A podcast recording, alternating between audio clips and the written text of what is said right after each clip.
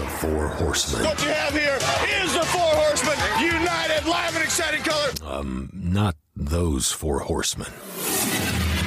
These Four Horsemen discuss theology from different viewpoints, different perspectives, as we show people how to have discussions without turning into a keyboard warrior. Are you stupid? Now, here's the Four Horsemen.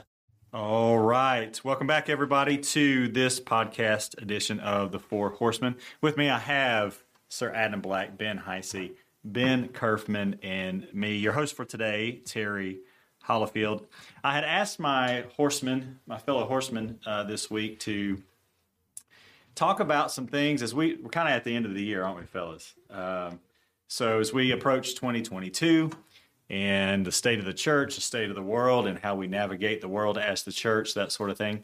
Uh, what do we see out on the horizon, or maybe right now, that would be uh, maybe some pitfalls that the church might be facing at this time, uh, things that we need to look out for, things that we need to be aware of. And so we're actually going to be talking about several things today. Uh, really, uh, we could we're just going to be able to scratch the surface of these things. I think you guys would agree. Mm-hmm. Um, and really each one of these could have its own episode truly. Um, but I, would like for us to at least um, scratch the surface the surface. And so what we're going to have on the docket for today is uh, adam black is going to be talking about he thinks that the church is too busy is one of the major pitfalls that we're facing. Uh, ben heisey is going to be addressing the idea that the church is taught what to think very often but not how to think right Hmm. And uh, Benjamin Kerfman is going to be talking about the church fails to properly discern pop culture and media narratives. And I want to address them in that order that we just, because I think they kind of build, you know? And so, Adam, I wanted to start with you because uh, this uh, major pitfall that we face as Christians that we're too busy. I wanted to talk about that first because I think being too busy some sometimes hamstrings us from doing well these other things that the guys are going to be talking about. So, uh, why don't you first start by telling us what you mean by Christians or the church are, are too busy? What does that mean? Well, just to, to, I was thinking about it this week is if you think about 30 years ago, roughly, uh, just watching TV, you had 20 channels, 15 channels, right? But now there's thousands of channels. And so you have all these options and, and you look at just the options in society, there's more to do. We're so overly stimulated. I was thinking about um, youth sports. You know, I played AAU basketball growing up, and uh, AAU basketball was for like two, three months, and that was really it. Now it's like year long, you know, with baseball, softball, dance, everything. It's there's so many options now to do, and it was that case before COVID then COVID hits and everything stops. And so the fear that I have for 2022 is once things get back to normal, we're getting closer to normal, that church will be uh, not a priority for people because it's like it's time to get back to doing what we love to do and let's get back to you know doing all this stuff. And the mission of the church and the mission of God will be put on the back burner for folks. And so I think that's going to be a real danger. It already is a danger within churches. Um, but I think once we get back to normal, um, especially the fact of during COVID, the online, people could just stay at home and watch it. I even, there's a church that um, I listen to now. Uh, they actually emphasize people to not come to the worship gathering, which I don't agree with. They're like, you know, go to the lake and watch us online. And they're really, they're focused so much on the online presence than the actual physical gathering, which is is wrong. Um, Amen. But I think that it's um, I think that's going to be very problematic yeah. uh, going forward, and a lot of people will say, well. Uh, the cultural Christianity, COVID killed cultural Christianity, and, and, there's some aspects of that. But I think actual followers are going to uh, be pulled in so many different directions once things get back to somewhat mm-hmm. normalcy. So yeah, so whether whether we go back to what normal may, right. may look different, you know, right. new normal is probably a little bit different. You can't step into the same river twice, as they say. You know, right? Um, that was very you, Asheville of you. Yeah, thank you. but, but, what do you guys think? What are the um, and obviously you can contribute whatever you want to contribute. But my thought was, what do you think are the consequences that come out of Do you agree with what Adam's saying? Do you have a different perspective, additional perspective? And what are some of the consequences you think might come out of this idea of being being too busy? Yeah, I think as far as the future generation, or you could say the current generation of youth, um, he did hit on the uh, the youth sports and the busyness of life and how it bleeds over into church. And one thing that I think parents are confused about is when their kids graduate college, why do they leave the church and never come back? Well, it's because the parents have modeled for them since they were old enough to play sports that sports take precedence over church. And it's dance. There, there, it's it's there's a lot of things in that. Yeah, That's right, dance. I mean, it's not that's just what my girls do. So I'm I'm in that world. Yeah. Pray for me. Go yeah. ahead. So, you know, in the days of uh, Sundays and Wednesdays being sacred in our culture are gone. So now you've got practice on Wednesdays if your church still does stuff on Wednesdays. You've got um, tournaments on Sundays. And I think parents look at busyness as a, a, a, a measure or a metric of success. Like the busier I can keep my kids, the more successful of a parent that I am because I'm giving them all these opportunities. They'll stay out of trouble. And, They're only young Yeah. once. They're only young They're once. too busy to sin. Yeah, exactly, exactly. But in reality, what you're teaching them is is that everything else is more important than God. And if you don't um, make sure church is a priority, because obviously um, being a p- part of a local church is a God given privilege. It's it's a great institution that we must honor because Scripture honors it. If you teach them continuously that there are things more important than God's house, then your kids are never going to find the importance of their relationship with the Lord. And I think the busyness goes back to that. Busyness is not success. Busyness is distractions. And I think that's a key. yeah, what, what are your thoughts, Kerfman? Uh, I mean, I, would- I would echo a lot of what uh, Ben's saying there. I think, uh, and I don't think that this is unique to COVID. I think this has just been a problem for a long Yeah. time. I mean, it goes back a lot further than that. I would say, though, I, I've even noticed in recent years, like you were talking about the idea of uh, like Sundays in particular becoming more secularized. That's totally true. Even where I'm at in a more rural context than like where you guys are at, um, I still see that. You know, 80% of our county is not in church on Sunday morning, according to the best statistics we have. Wow. And that's for a Bible Belt rural county. So you would you would expect that number to be lower, but it's really not. People just don't see it as a as a priority. Um, and and I think uh, like what you said, Adam, with churches that uh, churches encourage that in a lot of ways. Um, when, when we don't take it seriously, or if we're not willing to offer correction to that person and say, "Hey, you know, you know, I'm glad your kid's in this ball game or whatever, but you know, could you be doing something else with your time that will serve them better in 30 years?" That's good. um, and a lot a lot of times there's the long term vision is a college scholarship for a lot for a lot of people. That's the long term vision. It's like yeah, but but what about after that? Like you said, what about when they're on their own and they have their own kids or their own mm. marriage or their own faith? What are you doing? You know, if they were investing as much in discipleship of their personal walk with the Lord as they are in this activity, what is going to actually reap more benefits long term and i think a, a lot of times people they just don't have those conversations you know they just mm-hmm. kind of go on their way. And i would say too i think church size has a factor in that. It's a lot easier to hide and kind of slip in and out in a larger church. It can happen in smaller churches but in, gen- in general not that much. People notice if you're gone for a while in a smaller church. Mm. But I do think that's a factor too, because I, I, I personally have known people who have said, I go to a larger church so that nobody asks me mm-hmm. questions. Everybody's just kind of happy that I'm there when I do decide to come and I can kind of go about my business.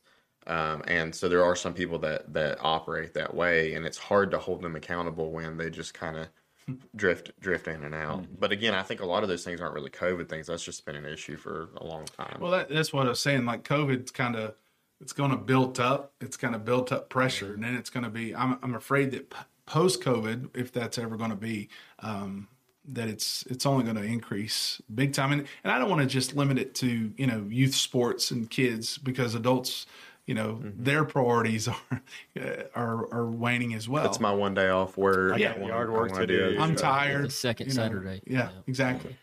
Yeah, and and and I would say too that I think uh, one of the issues that we we see with that is something really important that I just forgot. So I'm gonna shut up. Okay, we'll get. Well, you can come back to it here in a minute if it, if it occurs remember. to you. It, it, it was good. I didn't have enough coffee. I don't think. Okay, so let's put feet on it a little bit. We we agree that this is not a new problem. I mean, like you said, COVID has has revealed a lot of things about us. You know, you been? I remember. Eureka. Yeah. Thank you. Thank you. He like kind of brought it back around. Uh, what I was going to say was COVID has has given people the excuse to not feel social pressure to be in church. So you had a whole lot of people before COVID that attended church once every four weeks, every six weeks, basically to kind of check a box. You know, the Christmas Easter only people of like, yeah, I'm a Christian. I go to church. I'm a member of such and such church. You know, and uh, and so you, you had those people. This has fin- finally been the reason that they need to just let go altogether and just say, well, it's not really safe for me to go. And so I'm just, I'm out. And so a lot of those people that were kind of on the fringe, they were on church rolls and maybe they were kind of here or there, but they were never really engaged. They've just kind of dropped off. And I think that's where you see a lot of churches say, you know, well, 50% of our Sunday morning attendance is gone. It's, yeah, but how many of those people in that 50% were really integrated? Like, I'm sure there's some that were, but a lot of those were the 50% that you only count every couple of weeks that are just Which is why I use the in. term revealed. COVID has Right, revealed a- a lot of things that were pre-existing. Okay, so again, this is nothing new, but and we, I think we would all agree it's we're not our primary goal isn't to get people in our gathering on Sundays. Our primary goal is to make disciples of Jesus. Bingo. The Bible has laid out that man, that's God's primary tool. The tool is the local church. And so mm. that's why we're talking about getting people integrated into the local church. It's about the mission. Correct. Yeah. Okay. So then, put on your like prognosticator caps for a minute. Let's say that this trend continues in 2022 for the church. What does that look like? And what if it doesn't? What what if we can somehow reverse course for and and and actually have this sort of watershed moment in history be a good turning point? And we'll talk about in a minute. You can be thinking in the back of your mind how we how would we would we do that by God's grace? But what let's lay out what the difference between a 2022 continuing along the same trend or a 2022 that maybe takes a shift. What what what would be the distinctions between the two? How would they each look? I think from like a, a pragmatic approach, if it continues as it is in 2022, um, and we've even talked about this a little bit in our staff in our staff meetings, things like that. I think there's got to come a time when you come to the realization that those people who haven't been coming during COVID are never going to come back. Because you can pour a lot of energy and time in trying to get back those folks who used to come, or you can pour your time and energy into reaching new people. And I think there's going to be a time where each church will probably be different, but every church is going to have to come to that place where they say, from a pragmatic standpoint, we've got to quit pouring energy in to try to get these people back because a lot of them, they say it's COVID, but it's really not. It's like we've been saying, they get comfortable at the lake watching it on uh, the computer. And I'm not saying everyone's like that, but there are people that have lost the pressure of coming to God's house. And the pastor is in the wrong if he puts pressure on you to be there because then he's making you feel unsafe and, and pushing you into something you're not comfortable with. Or just guilty? Yeah, or there's a guilt thing. Yeah, a guilt trip. Like, Pastor, I'm just trying to be safe. I mean, why, why are you pressuring me to come to God's house? So I think that's that's the key. Is if it continues, we need to to have a pragmatic approach of okay, we've we've tried, we have reached out and reached out, and these folks just aren't coming back. We love you. We're going to keep praying for you, but now we're going to continue with the mission, and we're going to continue to win lost people to Christ and redivert our resources and redivert our attention. Um, I think if the shift does happen and people start coming back, I think that's even better. You know, and uh, you still focus on new folks. So you you're you're saying one of the things that would need to take place if we're going to make this shift, Right. is a change of mindset as the church. Those of us who are engaged, um, to be not it's not that we, we cut people off or Exactly. write them off to Satan, you know, or, or, or whatever, but that our resources, our time, our our, our emotional effort uh, is better directed toward uh, folks who are. Uh, we don't we don't have to drag them. That's right. Yeah. Unreached new people. Gotcha. That's right. Yes, Gotcha. sir. Yes, sir. I think I think, and this should have been the case. and Y'all will be impressed with this. Um, the measurable can't That, that, be. that's a high. I know, you I got, know. But what I'm gonna say setting is that yourself up. I'm here. leaning in as, He- as an Andy, as an Andy Stanley disciple. Um, it can't be about the numbers. Right. Like that that measurable. We should have never had that measurable. I mean, numbers do play a, a part in it, clearly. Sure, they're data points. Yeah, they're data points, but I think that being the butts and seats, Yeah. um, you know, uh, because I think our church is is a, a rare thing that I that I've heard. Like we've grown past COVID. Like our numbers now are greater than what they were before COVID. New people, new It's because families. you don't make people wear masks. That's Yeah. why. yeah, yeah. That may or may not be a factor. but uh, but I mean they're, they're non the people the new folks who have come they don't have church affiliation they didn't have Yeah. a church background like we've grown beyond it but and I could sit there and say oh we're doing an amazing job no it's it's but, but, but the question is are they engaged Yeah. the engagement piece is is the part that we have to um, we have to really hone in on and and I know this this could be a whole nother podcast and we won't go down this rabbit trail but I think churches have to be get serious about their membership what it means to be a member um, the criteria for being a member and holding people to that standard. Um, we've done that at our church. We renew every year and our people have embraced it and have ran with it. Because if you just if being a member of a church just means having my name on a piece of paper what what does it matter Well, you know what does it mean so Okay, Kerfman, I got to quit. Be creative here. Now you, you you're a visionary kind I of. know they already stole all my Okay, stuff. so but I, but I've got something. I've got a question for you. Okay. you. So let's let's make it. This is the last one on this topic. We'll move on, but um, take um, p- make make a person up in your mind. What does 2022 look like for that person if they continue on the track that we're talking about, versus if they're willing to make this sort of change? You know, just like the church makes a, as, as Ben said, make a mental shift. What if this other person says, "You know what? I hear that. I feel like God's trying to tell me something. I'm going to yield to that. What what is it? Well, how can their life be different based on following the flow of the Spirit of God versus spirit of the age or their own inclinations, that that sort of thing? I, I like that contrast, the spirit of God and the spirit of the age, because that really does speak, kind of speak to what we're talking about. I think um, I tend to start with the bigger picture and have to kind of narrow it down. I mean, I think the the consequence of that is what uh, what Baptists like to refer to as revival. I don't know that that's the best word for that, Or just vival? but yeah, or awakening. I, I like that term better. But but I think that kind of that kind of is what people are looking for. Now, a lot of people hope that that's like a particular experience that they have. They go to a service, mm-hmm. and all of a sudden they get saved and they get serious about the Lord. But the reality is, is you're right. There is a good opportunity for people who either who have kind of been on the fence for years with church and not had kind of one foot in, one foot out, to just say, "All right, I'm selling out.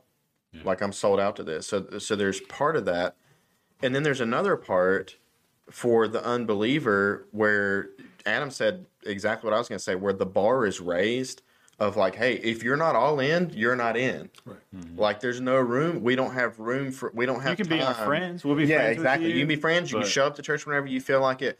But like, if you're going to be a member of this church, you have to be on mission. You have to be serving. You have to be contributing. You have to be attending. And and basically, we don't have the time and energy to be pouring out to to people on the edges, begging them to do what is good, what God says is good for them to do. You know, and I think. Uh, so so for the person maybe maybe somebody that even ends up listening to this and they're kind of one of those people that's like a once a month every other week attending type person it's kind of like you know uh as the scripture would say so you know why do you continue limping between two opinions mm-hmm. I if if the culture or sports or your personal leisure is god then serve that mm-hmm. and if the lord is god then serve that Yeah. So, know. so the message is, I mean, dear listener, if you happen to have stumbled across this podcast, what you are seeking, what you are thirsting for, is actually to be found with the Lord and His people, on mission together. Right? Like that's that's truly where that's found. That's what God has designed us for. So there really is hope. It sounds like we're we're trying to pull people into like uh, slave servitude to the no no no we're actually trying to trying to push you toward freedom right this is where life is uh, the other thing is it looks like it's fall it's fool's gold it looks like looks like life is there but life is with god and his people you know so there's a great opportunity Yeah, I mean, like p- so many people are struggling with anxiety, anxiety, depression. I mean, just turn on the news. Mental illness is a huge problem during COVID. What's the solution for that? Well, one big solution is get in a church where the Bible is preached and be fed by the Word of God and encouraged by the community of the people of God. That will do tremendous benefits for your mental health. No doubt. No doubt. That's right. All right, good stuff. Um, okay, so next I, I want to address Ben Heisey. You said that a major pitfall that we face is that Christians are taught what to think, but not how to think. Um, That's right. and if, if I were to choose a topic rather than host today, that would be my topic. So right. this is something I'm I'm really uh, passionate about. I, first, I want to make sure that our, our listeners know what we mean when we say that. That um, we need to know not only what to think, but also how to think. So when you use that phrase, what, what do you mean? Yeah, so instead of just taking in information and then believing that information is true, really being able to filter off information through a consistent foundational understanding of reality. So each person needs to understand what that is for them, you know, and obviously as Christians, we believe it's the biblical worldview of scripture. That's the foundational truth. So everything that that we hear and that we see and that we feel, we are filtering it through that Christian worldview of scripture. Whereas I think a lot of quote unquote Christians who are in churches maybe are not Christians or maybe have never been taught that, you know, just because you hear something on ABC News or just because you see something in the newspaper, just because you see something on Facebook, hey, it may not be right. It may not be coming from the right um, moral understanding, it may not uh, be coming from a, a good understanding of reality. And for you just to believe what you hear is is is crazy, you know, because I mean that's how Nazi Germany almost took over the world. People just believed what they heard, and they didn't actually think for themselves. So it's important to think for ourselves. Okay. All right. I appreciate that. Sure. Do, do you guys have input on that that kind of definition or that topic in general before we get into some specifics about uh, people being taught what to think but not how to think? Let, let me ask this: How did we get here? How did we get to this age where, man, like there's so many voices of this is true, this is true, and they they all disagree, so they can't all be right, right? So, but how did we get here to where there people don't have this? There's no filter, right? Like if, if if something agrees with what you already believe, Right. then it must be true, right? Like, or what you want to believe, or what sounds good. How how did we arrive? Because I think, I mean, obviously, you know, the the world has gone through the '60s and '40s of, of relativism and postmodernism and, and all that kind of stuff. But I believe it's more it's more prevalent today, maybe with the internet and that sort of thing. How did we arrive at this at this place in 2021? Going into 2022, what's the, what's the state of affairs? How, how did we get here? I wouldn't say that this is the singular reason. I'm sure it's more complex than this, but uh, you know, and people may not like this, but we say spicy things here. Um, I, I would say that the public education system is a tremendous contributor to that problem. How so? Specifically, uh, we do not teach uh, like logic or any kind of critical thinking in our education system. Our education system with standardized testing and that kind of stuff has simply been uh, here's performance goals, uh, and we're measuring your performance along the way. As long as you're able to achieve our measure of success, then you do that. And because that's been standardized down into you know a multiple choice question, uh, the idea of uh, here's an here's an essay or here's something where you have to give a valuable opinion. And if your opinion is not yeah if it's not informed and if you can't defend it then you fail. Like that that rarely happens uh, in public education anymore. Even since you know a generation ago you know for me it was that way and i'm sure it's de- only degraded further since then. And so i wouldn't say that that's the complete blame. I would also point out that it is interesting that in a lot of countries like germany where homeschooling is illegal and the public education system was kind of uh, f- forced you know within the population Right. uh, oppressive governments are very fond of ma- mandated state mandated Yes, public they are. education. They are. I mean, Hitler clearly said, you know, give, give me the youth, and in a generation, I'll have an army. So rather people." than thinking know. well, it's, it's Obeying It's well. thinking the right thoughts. Right. Right, what you're told to think. Prescribed thoughts. yeah, Okay. I, I would throw in social media. yeah. Yeah. I would agree. How, how so? Why? Well, I mean, you- the I think Netflix there's a documentary called The Social Dilemma, and um, I mean, when you when you realize how easy it is to manipulate the masses uh, with false information, especially, I mean, I'm not getting into conspiracy stuff, but when other countries can can really mess up an election and um, the way people think and the misinformation they can put on social media. And uh, they know, and then you throw in the algorithms and social Yeah, media. social media becomes a publisher rather than Bingo. a, for, a and, platform. and so they they realize that controversy sells. Uh, so if you haven't seen that, see the Social Dilemma on, on Netflix. I mean, it, it's very eye opening, and um, I sent those these guys this morning. Um, former KGB guy that was in the '80s, and he was talking about how to manipulate the way people think, and, and it's there's there's it's so easy because when you when you take away the idea of being able to think logically and critically and things of that nature, people will literally believe anything. Yeah, whoever whoever controls the the information controls the people. That's right. That's right. Mm-hmm. Yeah.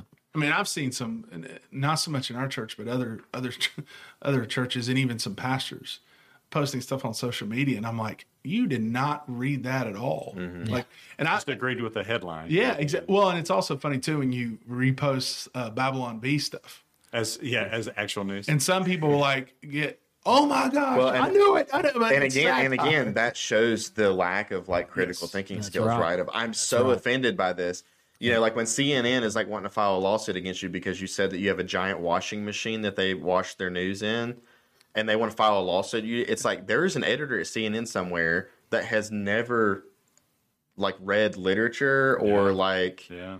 has no concept of like the English language because it's it's clearly it's not even like close to being real. Right. And yet there's this offense there of like, how dare you say that we have a giant washing machine at C- CNN? And it's like, the fact that you got angry about this is why this website needs to exist. That's right. Right. Hey, so so w- let's withhold names, um, but as pastors, how do, how or what are some specific ways you guys have seen this play out in the lives of Christians? This you've noted. I know you've noticed the ability to, uh, the lack of the ability to think through things very well. Um, people being very, you know, you. I think it's. Um, J. Warner Wallace is the first person I read who said it, but I'm sure a thousand other people have said it before that a person often defends a view in the same manner with which they hold the view.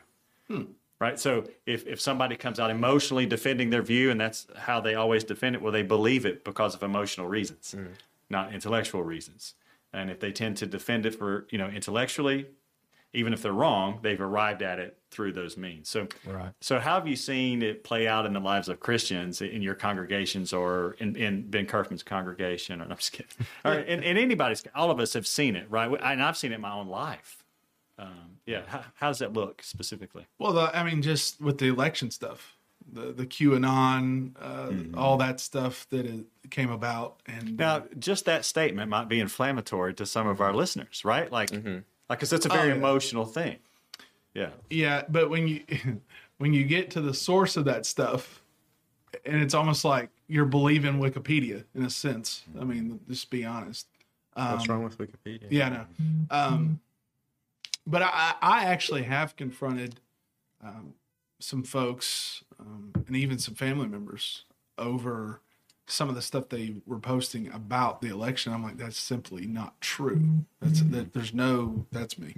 Um, it's it's just not true. How do you know that's true? Well, it's probably true. They're they're they're jacked up. You- They, they would do that. yeah, they would do that. Yeah, so they're they're still defending it even once you point out that it's not true.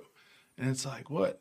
They they never handle it well. Yeah. They never handle it well. It's never like, yeah, you're right. Let me think through this a little bit harder. It's almost like they solidify their position even more so. Um, and that I'm just, you know, part of the government or something. Yeah. Go ahead, Ben. You're going to say something? Yeah, so so you know, I was trying to think through this and, and kind of trying to narrow this down of why, like you said, Terry, is it so prevalent these days where people, you know, they're okay with, you know, what to think but not how to think, you know, and they kind of base their lives on tell me what to think and I'll think it and I'll believe it.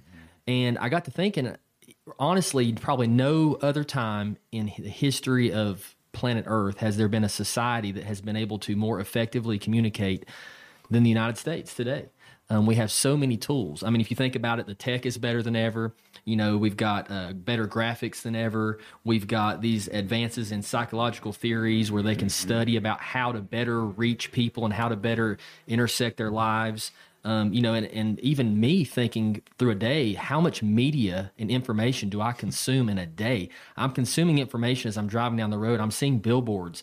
I'm listening to a podcast. I'm listening to the radio. I get back to the office. You know, there's a social media post. There's emails. There's there's so many ways to effectively communicate that we through technology and these abilities we have dumbed down um, I think the need to think through things on our own. So we we consume so much media that it's no longer let's filter through it and see what's best, but it's let's see just how much we can consume.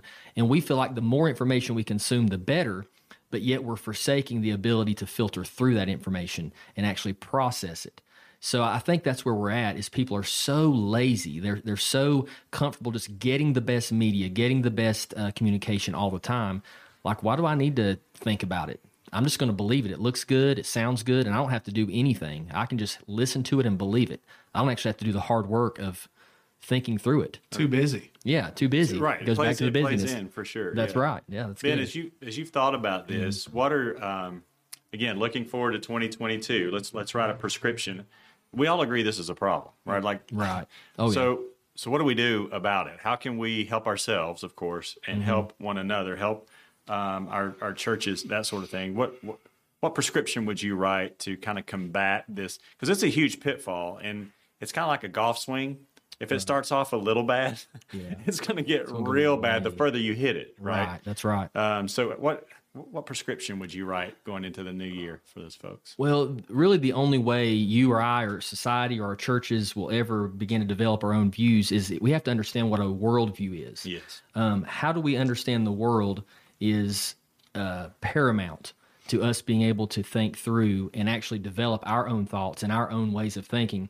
You know, our as Christians, I said before, our worldview is is clear. It's it's systematically laid out in Scripture and the, the Holy Bible, the Word of God, and that is our foundation. And what we have to start to teach our church is that they need to really simplify an understanding of reality. We can look at Genesis 1 1. We can say, In the beginning, God created the heavens and the earth. Well, if God actually created the heavens and the earth, then what does that mean about how I should view abortion? What does that mean about how I should view education? What does that mean about how I should view church life and society and my neighbor? And I think once we teach our church family that it's not what the media tells you, but it's let's filter all that back through. And if you just want to simplify it to Genesis 1 1, another great one, you know, the Hebrews had a, had a had a worldview, and they were able to really develop a worldview in two short phrases. Deuteronomy six four through five, you know, part of the Shema. Listen, Israel, the Lord our God, the Lord is one. Love the Lord your God with all your heart, with all your soul, and with all your strength. If the Lord our God is truly one, and He is the God of the Hebrews, then everything else should flow through how He sees reality. And if we do that, then we as Christians then learn how to think about views individually and we can actually create in ourselves uh, a habit of how to view things and i think that's that's key to teach our church families and i think that's the only way that they'll ever develop um, not just what to think but how to think mm. yeah mm. I'll tip my hat to Terry. That's something I'd never really heard anybody teach in that way until he came along. that's awesome Like of Yeah. how to think. It's not not just here's what to think. Right. Here's how to think. Yeah. Like eh, you know, and I've even challenged our church sometimes. Like I, I've almost wanted to get up one Sunday and just preach complete like garbage just to see if they would pick it up. right because I want them to understand how to read scripture, how to think. And, and like I said, Terry has done an incredible job with that and um, with his church and even with me and of how to think. I think as pastors, that's something that, uh, yeah, we need to proclaim thus says the Lord, but also think that we need to, un- for people to understand how we get there. You Amen. know, because I think that's, that's a critical, critical piece. That's right. So it's on us as pastors to, to lead our churches in that. We can't We just- played a big role. Yeah. yeah. Kerfman, what would you add to the prescription, man? Um, I think uh, reading more is helpful. Too busy. Scripture, a scripture Books. specifically. Thank you. Yeah. Yeah, I mean, wrong. And not all and not all Um, books are created equal. of. No. So obvious, obviously, scripture. I mean, if you if you want to know what to use the term narratives, if you want to be able to identify false narratives, you need to be Which we'll be getting to in a minute. you need Yeah. to be contrasting them with a true narrative. That's right. So you need to read the Bible more.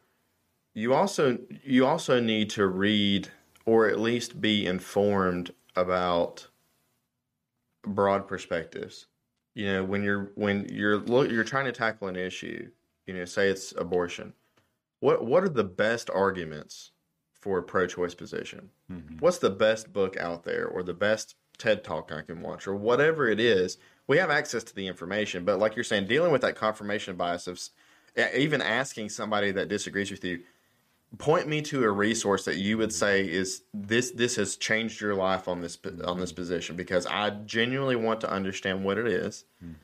and if it challenges where I'm at, then I then I need to evaluate that, and if it strengthens where I'm at, then great. That's part of why we have these conversations, right? Is if we have disagreements with each other, I'm like, I want to know if you guys disagree with me on something, what's the best thing that you can bring to the table that has persuaded you to have the position that you have and there have been conversations that we've had that has caused me to to evaluate and, and maybe adjust my position in light of that or maybe even strengthen my position in light of that and we've probably all experienced that mm-hmm. But i think i think books do help us do that i, I think Before you move on, let me Yeah. let me uh, say something. What uh, for our, our listeners? What Ben's describing there uh, is is a few things. Um, he's describing the uh, the concept of steel manning the opposing view. So what we normally do is we straw man the opposing view, right? We believe sound bites about it, things we've heard, things we've heard people speak against about it, rather than things that people speak for, and we we we believe the version of that view that's easiest for us to knock down. But what Ben's suggesting is get the details, get the strongest version of the thing that you disagree with, and see if it persuades you, right? Like even if you hold a, a view that you believe to be biblical, right? Your brother or sister in Christ may hold a different view that they also believe to be biblical. Well, you might be wrong. They might be wrong, but we can't know that if we're not willing to listen to views and, and look at the strongest version of those. The second thing I was I noticed with what you're saying is it requires a tremendous amount of humility.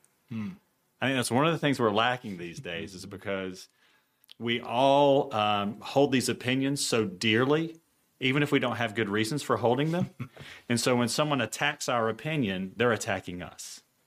And because I don't have any humility, then I raise up. Right. And I, I become further entrenched in that opinion, even though I don't know why, because I'm, I'm being attacked personally, right, rather than my opinion. So I think uh, one of the things that you're adding to the prescription uh, for 2022 is man, some humility. Yeah, that'd be good. We- We don't have it all figured out, right? Like we're, we're on a journey. We're hopefully discovering truth, and there's a great value in that. But but man, truth seeking requires humility, or you're just going to deceive yourself Right. right? But you're you're not the Lord, right? You can be wrong. Uh, it requires a, a lot a lot of humility. So go ahead. I, I cut you off there, but I wanted to. i'm i'm good let's move on Well, I, I'll, I'll throw in too. I mean, Paul in Acts 17, he knew what their poet said Yeah, because he knew he was educated in what they believed, and so he was able to articulate that. Yeah, well. I- well, I think that's a big reason why, without taking too much of a tangent into apologetics in general, but this is a big which reason. I, I'm always in favor. of. Yeah. But this is the the statistics that you hear over and over and over again of all these kids. They get into college and they become an atheist their first year in college. Well, the reason why is because they never have steelmanned an argument. Mm-hmm. They, they're not aware that there are people out there that disagree with what their pastor said, and so as soon as they meet somebody, they're like, "Wait a minute, you you mean that oh, this guy has a doctorate? My pastor doesn't have a doctorate, and he's like a historian that's published books, and he you know you get like a Bart Ehrman or somebody like that, and it's just like." Oh no, this guy's super qualified and, and prestigious. You know, he was in his class. uh, yeah, but but you know, the, you, you, you run into you run into that guy, right? And how many people have like deconstructed or whatever because of that class, not realizing that well, there's ten other scholars that are just as qualified as him over here that are like that's nonsense. and better reason. what was, yes, what was the yeah. Bill Maher uh, Religulous thing? And he never would talk to anybody Correct. with a well, I shouldn't say with a brain, but like the Ken Ham, they cut it up so you much. see this in the media, Yeah. right? When when when there's some kind of worldview issue in the media and they need to get, get Christians, they always get the Christian that has three teeth and and as the Westboro Baptist guy. Or Joel's. They, they don't get they don't get an actual apologist or somebody who has a biblical worldview to speak to it because it would absolutely crush their narrative. That's right. And every once in a while they mess up and do it. You know, they'll interview somebody and that person will They know just, what they're will just about. come in there and just slaughter them on their own on their own channel. With humility, something. with and then it's like, well, let's go over to this thing over here, you know, and it's you know. So, uh, see what what uh, what benefit is there for the person in 2022 who who has a well thought out, biblically grounded, consistent Right. worldview, Christian worldview? What what what's why would why entice someone to want to have a, a thorough Christian, consistent, strong biblical worldview? How, how, what does that benefit? I think uh, e- emotional stability, because you know if you, if you don't and you ride the waves of, of trends and you ride the waves of the news cycle, then your emotions are going to be like a roller coaster. You know, w- one news cycle, man, America's looking great and the economy's roaring back, and you're going to be rich, and the next news cycle, you know, um, Joe Biden's opened the border and you know the country's being taken over or whatever. You know, so or just like, change the channel. Yeah, one yeah. news source Right. versus another. Exactly. Yeah. I mean, it, yeah, exactly. So, so there's a, there's an emotional instability to not having a an absolute uh, worldview, an objective worldview, and we would argue that Christianity is the best worldview, the only one that really truly gives all the answers to life's you know greatest questions. And I think if someone has that kind of a worldview, um, a biblical worldview, then they feel confident to ask the question, "How do you know?" And I think that's a question that we as Christians need to ask more. You know, I think Adam alluded to that a few minutes ago, but even people in our church, you know, if they want to come up and they want to start talking about a conspiracy theory, then we should say, well, how do you know? I mean, that's the epistemological question is, Preach. you know, do you know, do you know why you even believe that? And then, you know, that always stems into, well, what's right and what's wrong, you know? So I think, I think it goes back to if you're out there and you want to have some emotional stability and you're tired of being depressed all the time and you're tired of life being so dark, mm. stop believing everything you hear. Because the news the news is not the determiner of truth. News is not the determiner of the future god is in control of the future and if you want to know how this thing ends just read revelation Just follow the. Science. isn't that right ben Follow, follow the science. and I don't know if we're going to get there, and if we do, you can hold up. But like, what kind of resources would you guys? For, It's my next question. perfect. okay, but before we go to that, Yeah. just one just one thing that I would add to what to what you're saying of what is the benefit. I started reading a really good book last night, and one of the things they were pointing out is on this issue, uh, supply and demand. So the the rarer that uh, consistent worldviews and reasonable arguments become, the more valuable they become. So, because we're living in a culture where people don't think anymore, being a thinking person actually increases your value to society because you're one of the, the the rare people that thinks through this, which is the reason why as Christians we should not be afraid to have a biblical worldview because everybody's looking for answers mm-hmm, that's right. and they're looking at all of these sources and and they if they have enough common grace they can put together well these doesn't really match up. This isn't really solving the issue until they meet somebody that can articulate a biblical worldview and all of a sudden the light bulb comes on for them and that's about as classically apologetic as i'll get I like that. it. I like it, brother. but but i think i think there is tremendous value in being a thinking christian especially at this time in history well, and I, I don't know that this is what Jesus meant when he talks about us uh, being salty.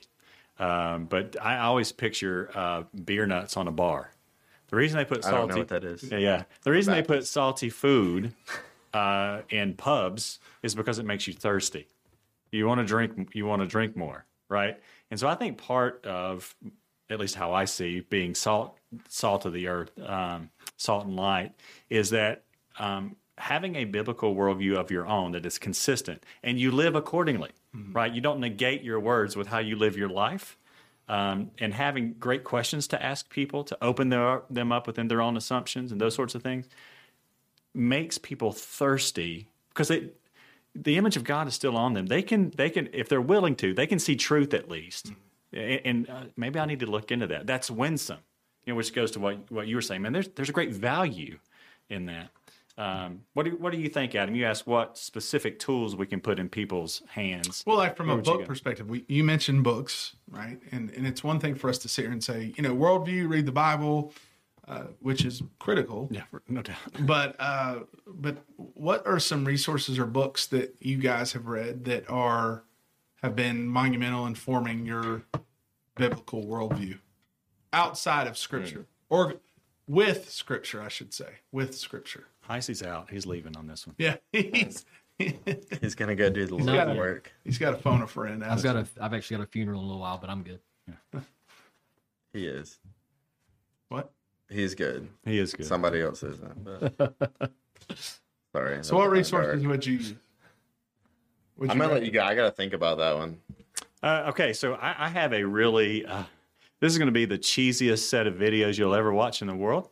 But uh, Francis Schaeffer coming, you know, go Francis Schaeffer, but off off his uh, off his book, How Then Should We Live, or How Should We Then Live? Um, he and um, was it Chuck Colson that produced that with him?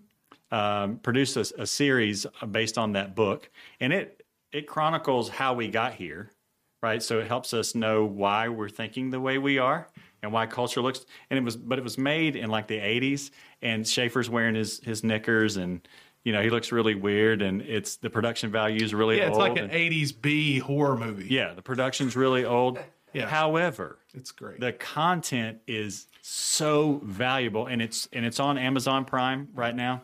Um, and if, if you're watching and are, are listening you can you can email me terry at reachlifechurch.org and i'll send you a link. If you're local i've got the dvds and i'll loan them to you. They're so valuable man. So i, I would say that's a great little place to start on getting the, the big scope of things and um, beginning to develop a, a christian worldview when I when I think of and you gave it to me is love God with all your mind. J.P. Moreland. J.P. Moreland. Yeah. Um, it's very good. Um, the Battle for Truth is Yeah, another. David Noebel. Yeah, another was another good one. Um, those were the, and, and and I would also recommend, and it's it, it's very good. What I would consider to start with is an apologetics Bible. They make apologetics Bible Mm-hmm. that helps you reason through things, and there's different. in the CSB, even. Come on. Oh yeah, Hey, you know me. um, but I, that's another thing that's been very helpful for me. But that those are a couple of the resources. Yeah. Other other resources you, you guys would point. There are great podcasts out there. Um, Stand to Reason podca- uh, Yeah, podcast is really good. Yeah. Well, the website standreason.org is Yeah. good. Yeah, yeah, biblical biblical worldview stuff. Of course, you know, I, uh, reasonable faith is is good. Um, yeah, uh, other, other resources that you guys have for people. I think what's uh, Mohler's podcast called? The briefing. Uh, and thinking in public is another yeah, one. That yeah, he yeah, yeah, yeah. Um, You got any? Anything by Dr. Norman Young. Yeah, yeah, we have the program observer, uh, fifth horseman today, uh, Derek McCarson sitting just off camera. Yeah, I, I recommend anything by Dr. Gottlieb as well. Yeah. That's not And- supposed to have. Yeah, yeah. And uh, so, so let's let's uh, th- this transition. I have a couple of resources. Go ahead. Um, uh, one would be Summit Ministries, which is David uh, Fantastic. Noebel started. So I'm a Summit graduate. So that was my graduation present in high school. is a two week worldview intensive. Give a thirty second Um, summit. 30 second Summit Ministries. If you have a high school student, if you're listening to this and you know of a high school student, it is very much worth the money to send them before their first year of college to Summit. They have locations all over the country usually. Basically, what they do is uh, when I was there for two weeks, it was at Cedarville University.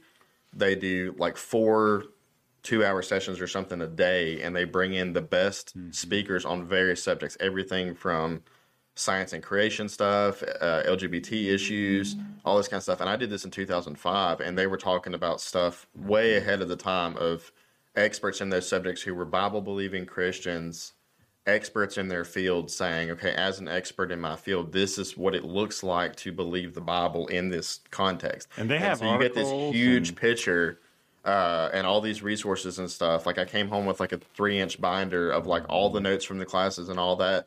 And that really helped me because I ended up going into a liberal college right after that. And it was like when all these other people's heads are exploding because the professor said the Bible's not real, I'm just like, yeah, I don't buy that. I, I know like five guys over here that have already destroyed these arguments a long time And ago. there's summit.org, correct? Um, yeah. And so uh, that helped form my worldview a lot. And then I would say uh, one recently that might seem strange. There's a book called God at Work and Veith is the author's last name, and it, he's a Lutheran, um, unfortunately.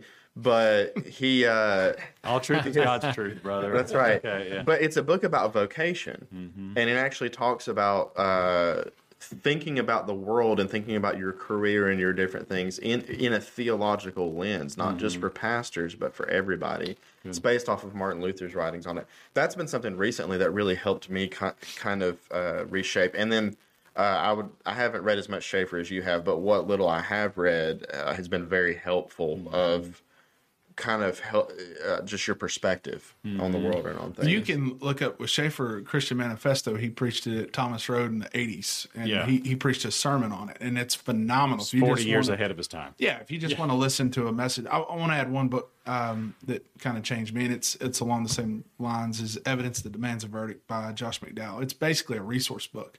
I mean, from a biblical standpoint, And it's been updated. yeah, Yeah. yeah. Yeah.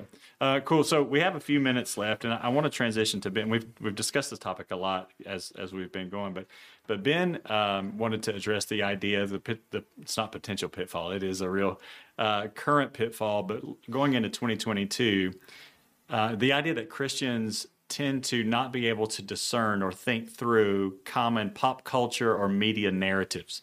What do you mean when you say narratives, Ben? What what what is maybe maybe the best way to describe it is to give a few examples of pop culture narratives that Christians tend to drink in. I think I I think narrative is kind of like a popular American equivalent to worldview. Okay. uh, in the sense that it's uh, a narrative is how am I going to set up a scenario or an issue in a way that um, in a way that frames the way that this person is going to understand it. And so we were talking about competing narratives, for instance. So say say uh, so for instance, a pro-choice person um, will refer to a pro-life person as anti-life or anti-choice. They would say this person is Anti-choice.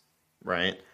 Uh, in other words, your personal autonomy, your freedom, the things that you hold dear as an individual human being, this person is your enemy. They are against your right to choose, right? That's the narrative that they're putting out. These people, they want to decide for you what you should do with your body And we don't care about life after and birth. Yeah, and on the other end, there's a narrative of these people are pro-abortion or pro-death or whatever you want to say instead of they are. because these people uh, and and the assumption is all of these people are murderers in their hearts. All of them hate God. None of them uh, actually care about women or whatever else, right? And so there's these opposing narratives that are sum. that are framed, yeah, um, and usually usually two extremes with no room for conversation in the middle. And we're in a society where every issue is getting polarized that way. So this is important. What you're saying right here is that everything has a narrative to it, and the reason is because the person producing a movie or a book or a TV show or a commercial or whatever has a worldview, whether they realize it or not, and that that just comes out, right? Maybe even if there's not a nefarious, I'm going to manipulate people to believe. You just you produce things consistent with your own worldview. neutrality is a myth. Correct. Um, and so n- the narratives are everywhere, right? How do we help people then, in, in closing? How do we help people? How do we equip people to say, oh, that's here is the narrative behind this thing? How do we help people first recognize what a narrative is, that they're even being narrated to, right? How do we help people see that? I I would have three thoughts on that. I think the first one is like a true Baptist. um, amen. And they rhyme. well, yeah, yeah. uh, Dennis is not. um, Alliteration. yeah, I wasn't that prepared. Sorry. um, the the three things that I that I would say to that is uh, one, and you do this worldview analysis. Uh, what is this person's narrative? Uh, what is their answer to fundamental questions? Like, for instance, what is real? How can we know what is true?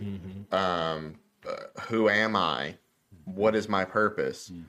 every narrative is actually answering those questions and so part of it is is asking what is this person's narrative saying for instance about me as a human being or about this other person or uh, uh, about reality or about uh, you know, like for instance, uh, I use I'll use the example of abortion again. What do these narratives say about about the baby in the womb? What do they say about personhood? And that helps you kind of it, helps kind of unmuddy the waters of like, okay, let's get down to brass tacks of like what are we actually saying and not saying. Get through all the euphemisms and all this kind of stuff to like what are the real arguments, what are the real issues. So you're saying down that thinking well, Yes. as Heisey talked about, So actually helps us not drink in bad narratives. Yes. Yeah, for sure. So ask questions of the narrative that you hear, even if it's on your side. Well, what is maybe some of it is right, maybe some of it is not right. And don't always assume that that other person does not have correct answers contained within their narrative. So I think that I think that's part of it is ask good questions of any narrative, whether it's one you agree with or not. I think another thing is is that um, as Christians, uh, we believe that reality is real, and so because we believe reality is real, we can we can use empiricism to come to conclusions. In other words, we can make uh, rational observations, scientific ob- ob- observations with a lowercase s.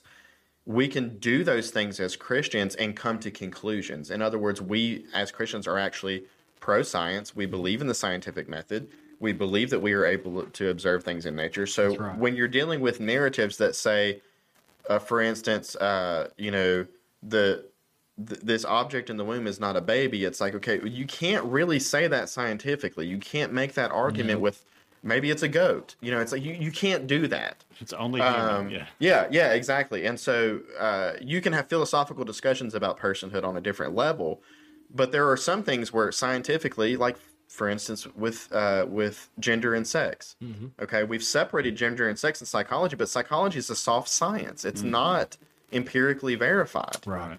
And so we as Christians can say, hey, if psychology is beneficial, that's great.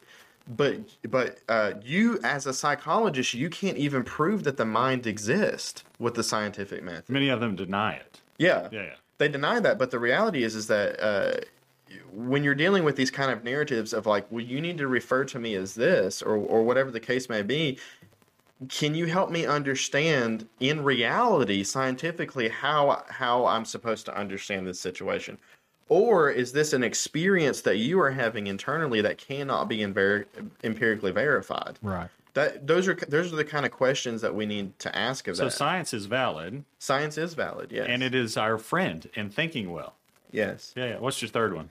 Um, I'm trying to remember now. I'm not. I'm not doing good today. Um, so you know, we need, we need to ask good questions.